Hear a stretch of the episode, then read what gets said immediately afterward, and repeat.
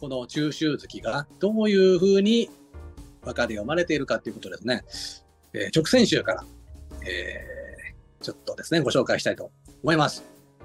はい。で、まあ、直線集と言いましても、まあ、やはり八大集からになりまして、で、まあ、そこそこやっぱり数があるので、今回はちょっとこの線を引っ張ったところをに、まあ、ちょっと解説はしつつなんですが、まあまあ、えー、一つ一つ干渉していただければなというふうに思います。で、まずやっぱり古今集ですね。まあ、基本の基本ということで。はい。まあでもさっき言いたいようにですね、古今集のものをもう飽きと。まあ、このテイストはもちろん、えー、あるわけですが、まあこれがさっきご紹介したことで、こんな歌もあるんですよと。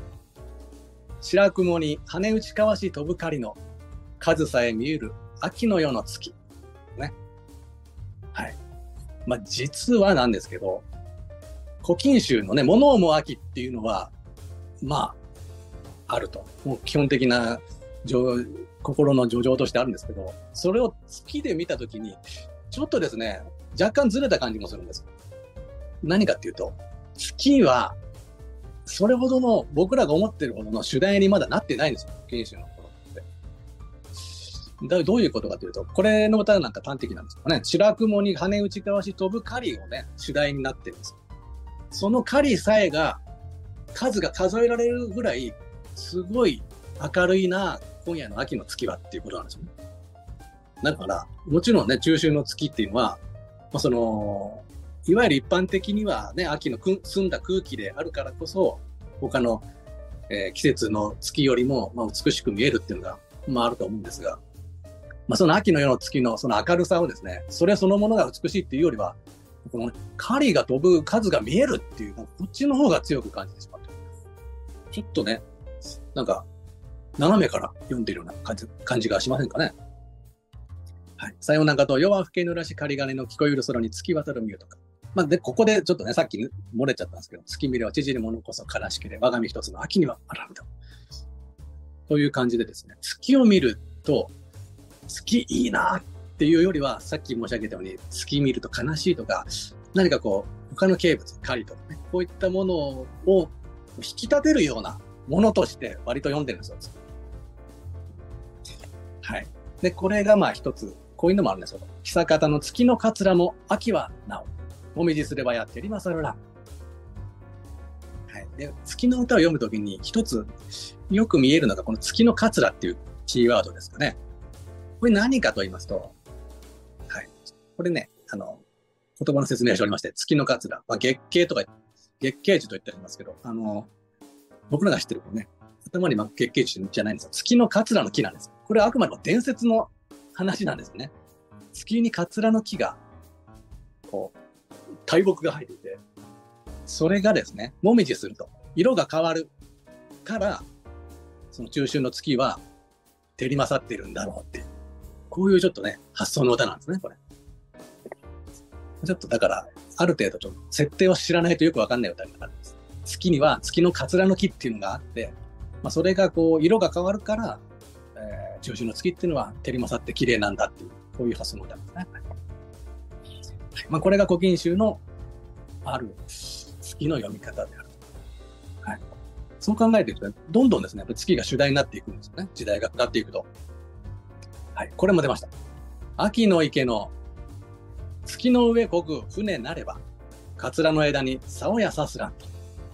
これはちょっと、言葉書きで補う必要あると思うんですけど、えー、船遊びをしてるわけですね。この8月の、えー、十五夜の日に。で、その秋の月に、秋のその船遊びしてる夜の池に月が映ってるわけなんですね。そこを漕いでいく船であるので、そのさ、その水の主に映っている月の船で竿を刺すと、そのカツラの木に、さっき申し上げた月のカツラの木に、の枝に竿が、竿を刺しているようだ。ちょっとこれはだから、まあちょっと面白みを狙った歌なんですよね、これ。その月のカツラの木っていうのがまず前提としてあって、それが池に移っていますと。それで、そこに竿を刺すと、まあ、月のカツラの枝に刺したようだっていう、こういうことなんですね。はい。いつとても月見ぬ秋はなきものを湧きて、今宵の珍しきかなと。こうなってくると、もう月がやっぱり安全に主題になってきてはいますと。でもちょっと理屈っぽいんですよね。五千秋のこの辺の月。いつと言ってみても、月見ない秋は、まあ、ないけれども、まあ、要するにですね、お月様なんて、まあ、現代的な感覚でもそうなんですけど、もちろんね、まあ、陰暦で言うと12ヶ月あれば、毎月毎月ね、満月があるわけじゃないですか。ね、でも、それをなぜ8月の15夜だけことさらね、珍しく言うのかと。なんかこういうだからちょっとこう、ひねくったですね、歌があるんですね。で、それはなぜかというと、月影は同じ光の秋のよう、湧きて見えるは心なりけりと。そういうふうに特別な思いを持って8月の15夜をが見えるのは、それは心の仕業ですよ。だから、本当は別に変わんないんですと。でもそれがいいなと思わせてるのは、あなたの心のせいですよってね。まあ確かになっていう歌なんですよ。ただ、なんかね、ちょっと風流ではないですよね。ちょっと理屈っぽいっていうか、うん、確かになとは思います。その心は何かっていうと、やっぱりこの、物をも心なわけなんですよ。こういった心で月を見上げると、いつもの月と違うなというふうに思ってしまうんだよねと。その心のせいで、いつもの月がね、今宵の月は特別に美しく見えるんですよと。このような、えー、感じで歌っている歌ですね。はい。まあちょっと月を主題にしつつも理屈っぽいなという感じですが、ちょっとずつまあこう良くなってきますと、周囲周囲になりますと、水の主に照る月並みを数えれば、今宵ぞ秋のもなかなりきると。はい。これいい歌ですね。やっぱりこれもシチュエーションとしては、この、あの、水に映る月。こういうの大好きなんですよね。ただ単にね、こう空にある月見て綺麗だなって言っても、やっぱり歌にならない。あえてこう、いろんなシチュエーションの中で、自分のね、美しい月っていうものを歌にするというのが一つの、まあ、歌人の力量なわけですが、まあ、ここでやっぱり、水の重に出る月並みを数えると。はい。だから、この波っていうのが、あの、月次の月並み、毎月毎月っていうのと、この波、だから、水の波とか、ちょっと円語になってるわけね。ここがちょっとテクニックと。その波を数えれば、えっ、とね、えー、むつき、きさらぎがよい、ふんふんふんと数えて、お今年は、今はね、中秋であるぞと。秋のもなかであったんだ、おおと。まあ、こういった感じなんですね、これが。ね、秋のもなか。これでもなかね、昔のネーミングついたっていうもなかですけど、ね、中秋ということですね、だから。こんな感じで、で、金曜週、金曜とか詩歌集でね、あの、春前を、ちょっとね、おかしき怠惰なんですね。後世の評判悪いんですけど、いい歌が、まあ、そうは言っても結構あるんですよ。伊豆国も今宵の月を見る人の心や同じ空に住むらんと。こういう歌。こういうのがいいんですね。どこをね、だから知らない人も含めてですよ。皆様、ね、えー、このね、どこから今宵の月を見る人の、みんなこう見上げて、ああ、いいなーってね、同じ空に住んでいるんだろう。心が住むっていうことをかけてますけど。要するにですね、みんながみんな知らない人もですね、もうみんながこう空を見上げて今宵の月を見て、ああ、いいなっていうふうに心を澄ませてんだろうなと、こういう歌なんですよ。いい歌ですよね。秋はなお、残りようかる年なれど、今宵の月の名こそ欲しけれど。まあ、この辺は、やっぱりちょっと、こういう、なんていうんでしょうかね、発想はやっぱり生きてるんですよ。というのが、まあ、さっきも申し上げたように、月は毎月出てくるが、なぜこと、この今宵の月だけが美しいかっていうところの発想なんですけど、いつとなく同じ空よく月なれど、今宵を晴れと思うなるべし、とかっていうことでですね。まあ、とにかく、今宵の月は特別だということですよね。山の葉に、ちょっとこれこれまた私、思考が違いますね。山の葉に、雲の衣を脱ぎ捨てて、一人も月の立ち上るから。さすが、源の年寄り。ちょっとね、趣向をひねってきてます山の葉ですね。こう月がこう、登っていく山の葉に、雲の衣を脱ぎ捨てていく。山の葉に雲がかかってたんでしょうね。それをこう、経てこう登っていく月の様を見て、雲の衣を脱ぎ捨てて、擬人化していると。でその一人も月が立ち上ってきたなと。これも面白い見立て。なんかこういう発想を使えそうですよね。ということですよね。はい。いろいろあるとして、まあ一応これ。秋の夜の更けゆく空に雲晴れ、異例に落ちる山の葉の月と。ちょっとこの辺の成長もね、なんかこうね、後の深呼吸につながっていくような感じしませんかね。秋の夜の更けゆく空に雲が晴れていて、入江に落ちていく山の葉これはだから、昇る月がさっきの年寄りだとすると、まあ、これが、まあ、落ちていく月ですね。まあ、月といっても、こうまあ、天空にね、照り生えている様だけじゃなくて、こう、出てきた、顔を出してきて、登っていく様もあれば、落ちていく様も、まあ、読んでいくということでございます。C 歌手。いかなれば同じ空の月影の秋島ことに照りますらも、先ほど申し上げてるように、もう同じ発想なんですよ。もう同じことをね、散々みんな言ってるわけですからね。どうして同じ空の月影が、ね、この秋、今日、今夜、照り勝っているんだろうと。はい。なんでか。まあ、答えはもう出てましたよね。この心がそうしているんだよっていうことなんですが、まあね、みんなそれを知ってて、知っててというかまあ、なんていうか、もう分かっててですね、そのようにしても読みたいという心なんです、これ。同じ。秋にまた、淡む、淡路も知らぬ身は、今宵ばかりの月渡り。同じと言いましたけど、ちょっと違いますね。だから、これは、西行とかにも近い。なんていうんでしょうかね。秋にまた会う。だから来年の秋にまた会えるか会えないか分かんないし。これだから自分のちょっとね、こう終わりを何かこう予感させるようになった。だから、今宵ばかりの月をちゃんと見ようという。三条院ですね。三条院といえばね、目を患って、まあちょっとね、こう、いろいろこう、まあ、苦しんだ、道長とかに苦しめられた、まあ、そういった天皇だったんですまあそういった人だからこそ、こういう歌を読んだのかな。ちょっとね、エピソードも交えつつ鑑賞するような歌ですね、これ。秋の夜の月の光の森山は、えー、この下からさやけかりけりと。こういう歌はですね、割とまあ写実的、完全な写実じゃないんですけど、ちょっとね、さんこう、割と理屈っぽいというか、擬人的な、えー、作られた月の歌も多かったんですけど、これはちょっと違いますね。風景の歌。で、この歌も僕好きですけどね、秋の夜の月待ちかねて思いよる、心行くたび山を越えらんと。これ言うたじゃないですか月を待ちかねて思いやる心がですね、いわゆる心が憧れるってやつですね。体から抜け出していくわけなんです。悪がるとはここでは言ってませんけど、その待ちに待ってですね、まだかまだかと、その月を出てくるのを待ちかねてですね、その心がですね、もう、魂が体を出て山を越えていったっていうですね、行く旅っていうのは、これがポイントですね。だから、今ね、行く旅ってのもありますし、その自分の人生振り返って、この秋が来るたんびに言うことかもしれませんし、こういう歌こそですね、本当のこの月を待つ人間の心という感じでしょうか。はい。割とこう C 歌集まででですね、えー、いい歌のパターンっていうのが仕上がってきたんですが、潜在集になるとですね、ちょっとまた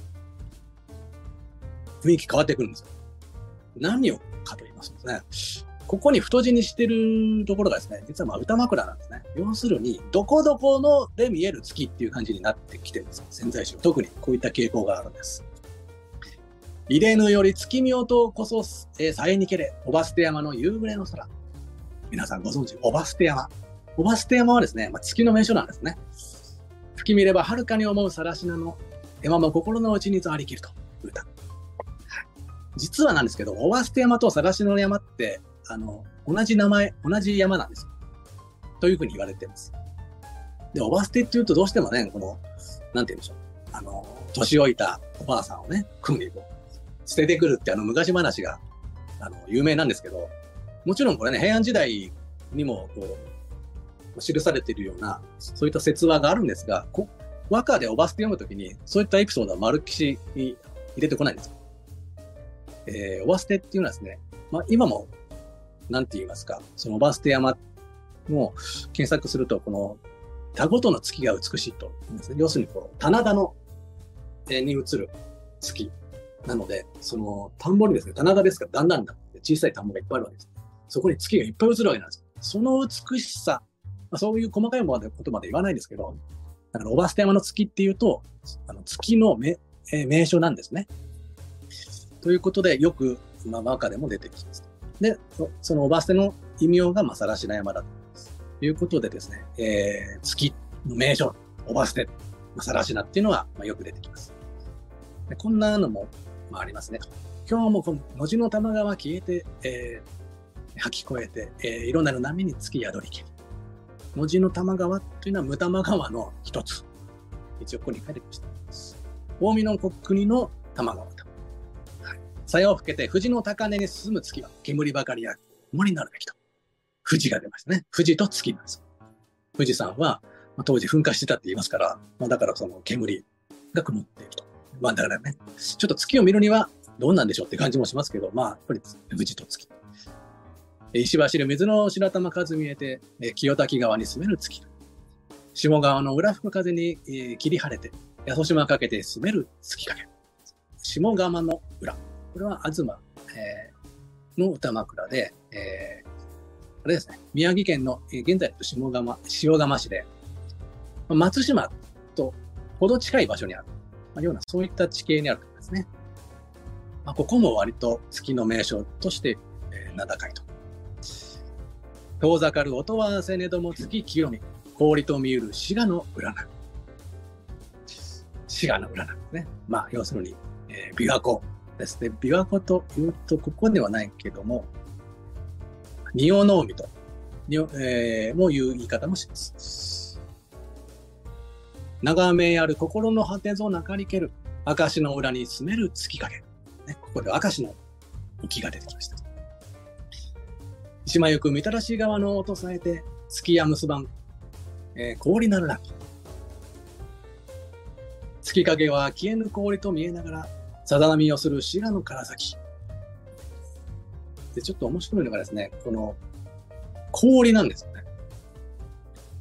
これはですね、深呼吸になってくるとより顕著になるんですけど、月の、まあ、なんて言うんでしょう、さめざめとした、その光、清らかな光を氷に例えるんですよね。はい。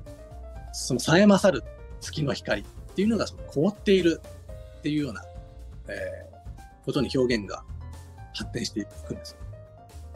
なので実は、まあ、潜在集だとね、こうして秋の月という形で、まあ、氷という単語出てくるんですけど、深呼吸になってくると完全に冬の部で月を読むときに、その氷っていうような、まあ、例え方をしていくので、まあ、その発展途上である形なんですね。まあ、特徴はやはりこの、地名、歌枕と月というような、こういった発展ですね。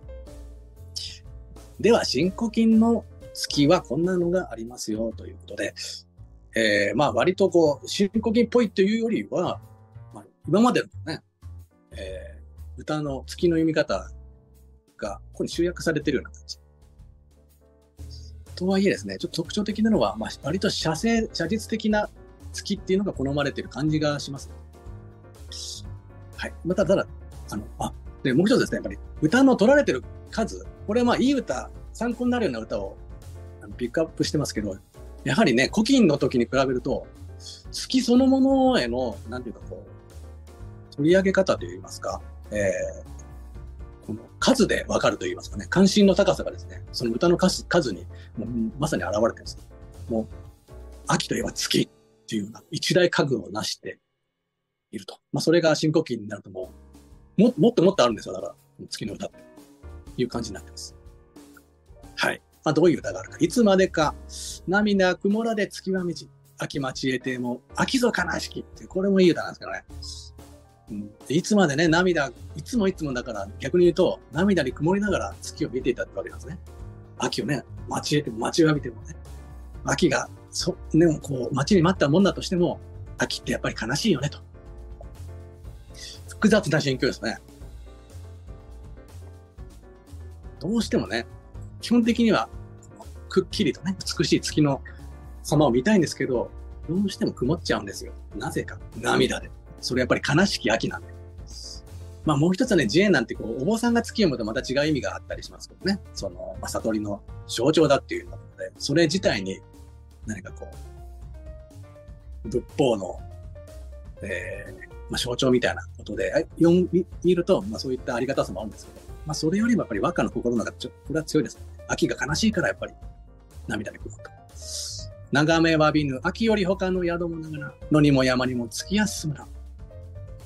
長めわびると、もうわびちゃうんですね。もうなんか心がもうわびれる、絞れるって言いますかね。もう、まあ、秋より他の、秋じゃないや宿があったらなって、これね、ちょっと面白い歌ですね。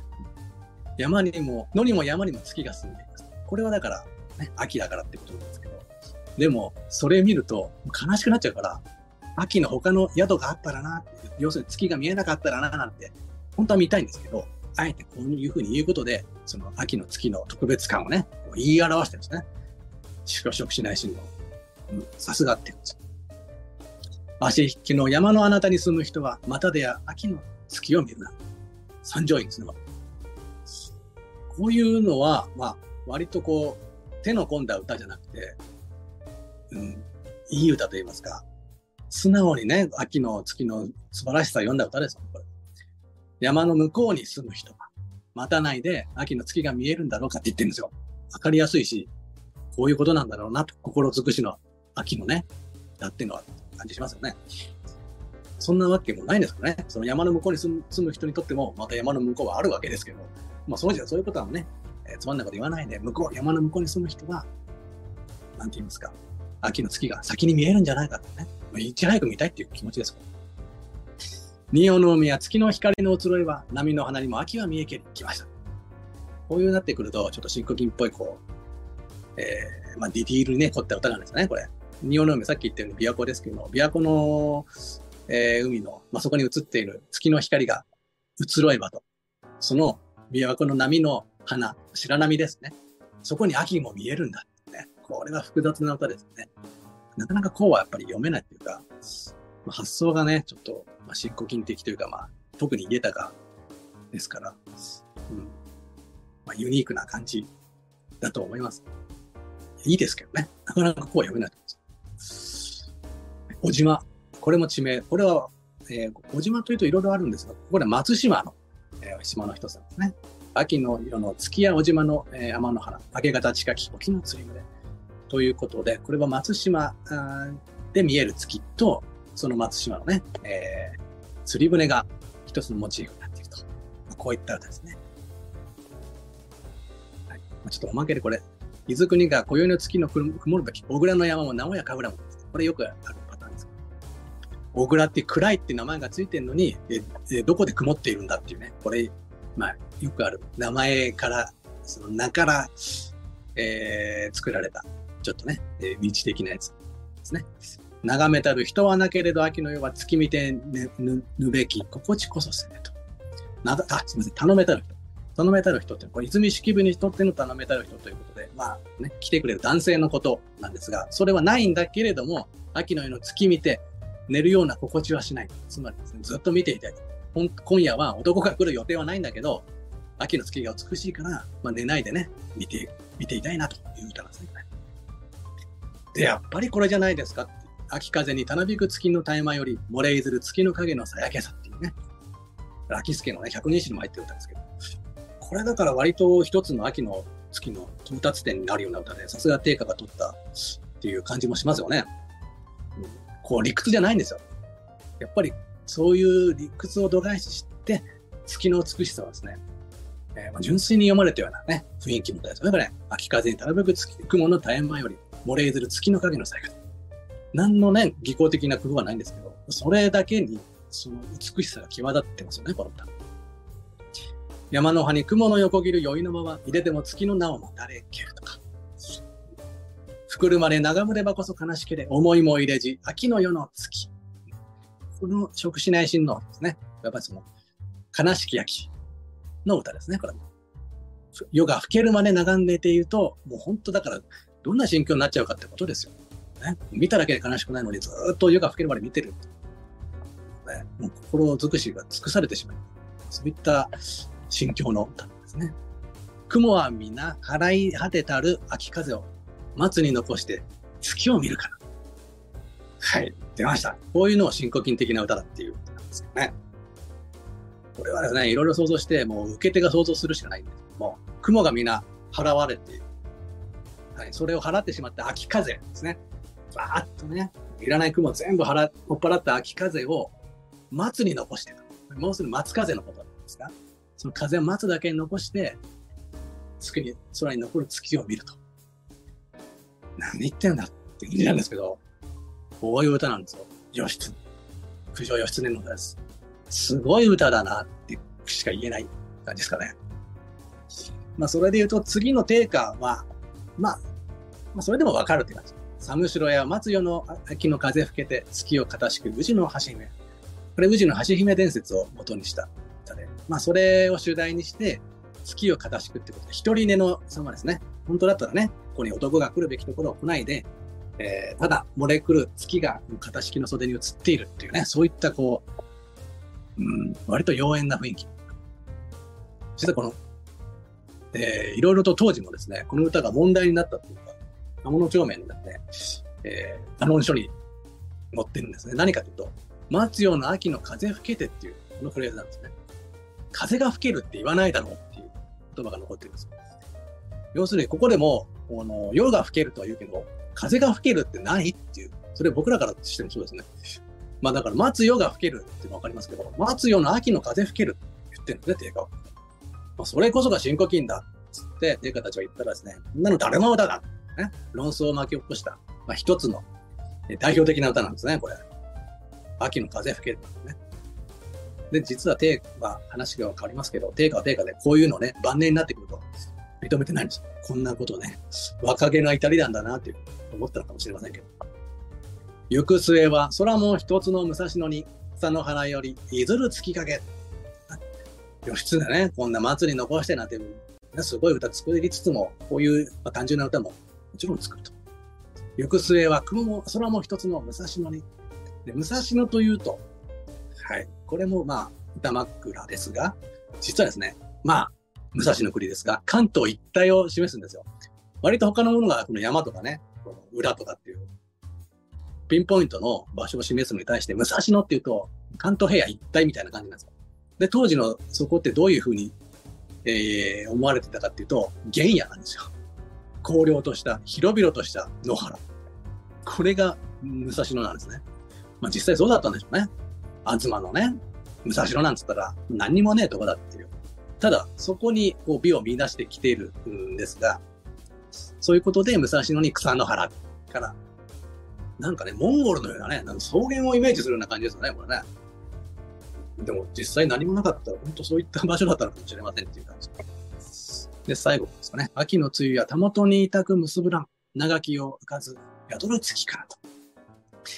秋の梅雨がたもとに、たもとの袖ですね。たくさん結んでいると。長きを開かずと。